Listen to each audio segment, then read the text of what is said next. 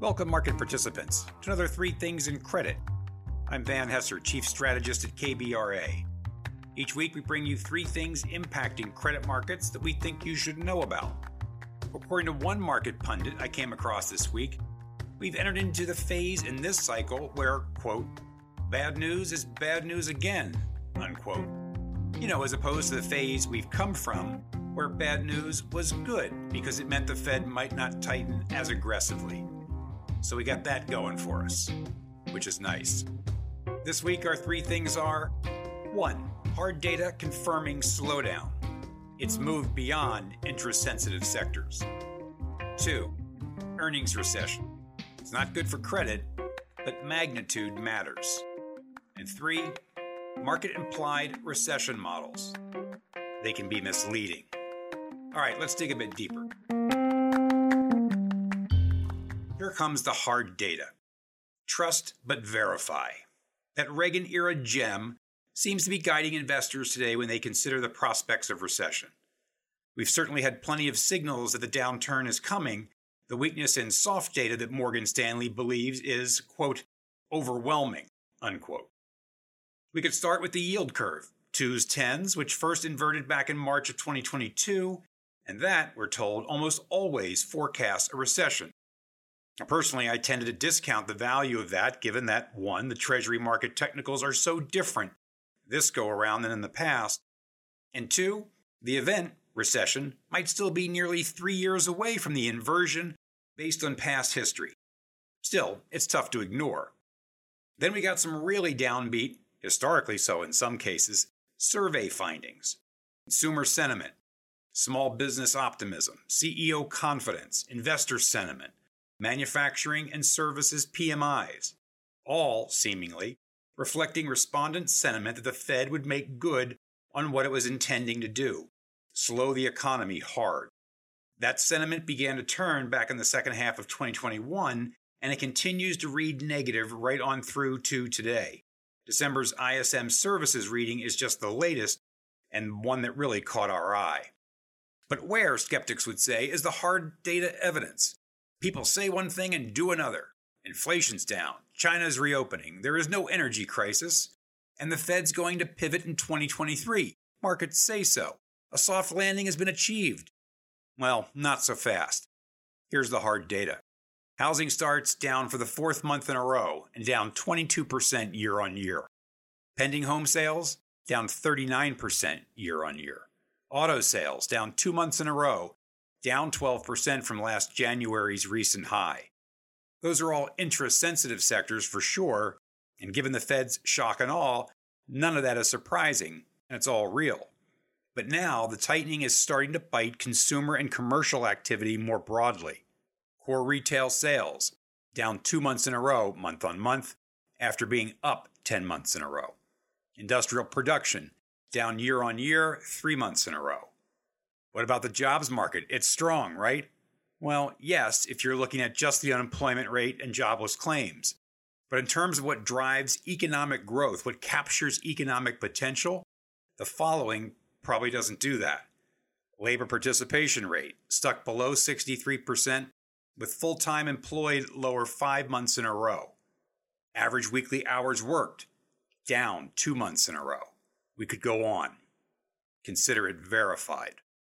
And one final piece of hard data excess savings, the pile of cash built up during the pandemic period via stimulus checks and lockdown, which had reached $2.7 trillion in 2021 and has fueled consumer spending in 2022 right on through to today. Well, that's been cut in half, and a significant portion of what's left is held by those that don't really need to spend it, the wealthier. That could essentially run off in 2023 it will be missed. All right, on to our second thing prospects for an earnings recession. Question was posed to folks on Bloomberg TV this week was Can you have an earnings recession without an economic recession? The answer, of course, is yes. An earnings recession is someone's concoction labeling two or more successive quarters of year over year decline in earnings, something meant to mimic the old definition of an economic recession. That determination has been changed to something less mechanical by the National Bureau of Economic Research. That's neither here nor there. Back to the issue at hand. The most recent earnings recession happened at the outset of the pandemic, as you would have expected. Now we are set up for one starting in Q4 2022, the current earnings releases, and carrying right on through to Q2 2023, according to the Bloomberg consensus for the S&P 500. It should be noted that the year-over-year earnings contraction forecast in those 3 quarters all have two handles, as in down between 2 and 3%. Baked into those numbers are a bit of margin pressure from inflation and a softening top line. You also have the outsized tech sector rationalizing and maturing, and that is sure to lean on overall earnings growth. In any event, and broadly speaking, any earnings recession should not be all that material to higher quality credit. Economic growth is clearly slowing, but from very strong stimulus fueled levels. And that's the point.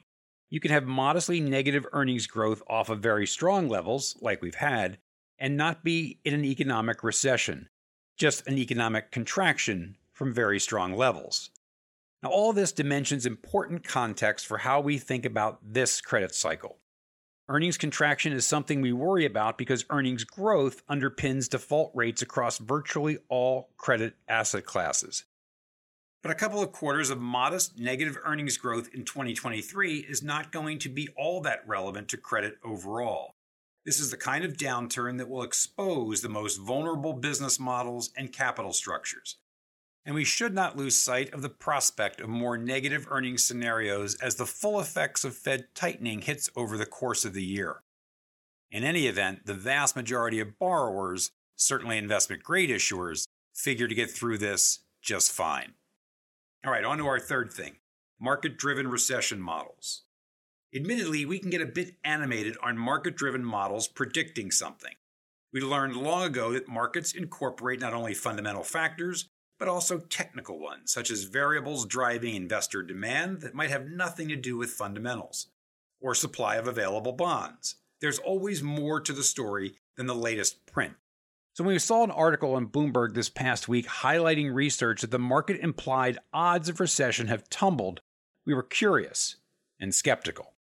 The piece concluded that the odds of recession in the US had fallen from 59% last October to 29% in January because of the move in US high grade spreads.